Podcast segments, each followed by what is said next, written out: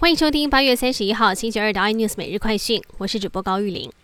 BNT 疫苗即将抵台，外传大约有近两百万剂到货。指挥中心指挥官陈时中则是表示，BNT 疫苗的接种规划，除了原先所说十二到十七岁的学生族群以造册的方式到校接种之外，也将会开放十八到二十二岁的年轻族群先接种，将尽快规划让这些人到预约平台登记意愿。台积电今天股价以六百零四块开出，盘中一度小跌到六百块以下。不过最后一盘突然有爆量大单进场，成交两万五千两百四十张，成交金额高达一百五十五亿，上涨近一趴，也推动股价急拉到六百一十四块收盘。分析师认为，尾盘股价拉抬，因为 MSCI 季度调整、外资调节、被动型基金持股权重所导致。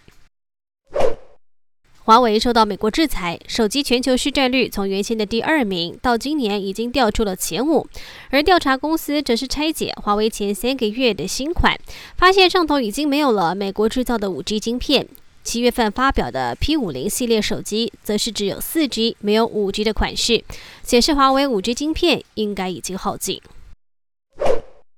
中国对未成年沉迷网络游戏寄出强力的监管措施，所有网络的游戏企业只能够在周五、周六、周日还有法定的假日，每天八点钟到九点钟向未成年人提供一个小时的服务。那么在这一系列的游戏规范之下，可能租号的生意也会随之兴起。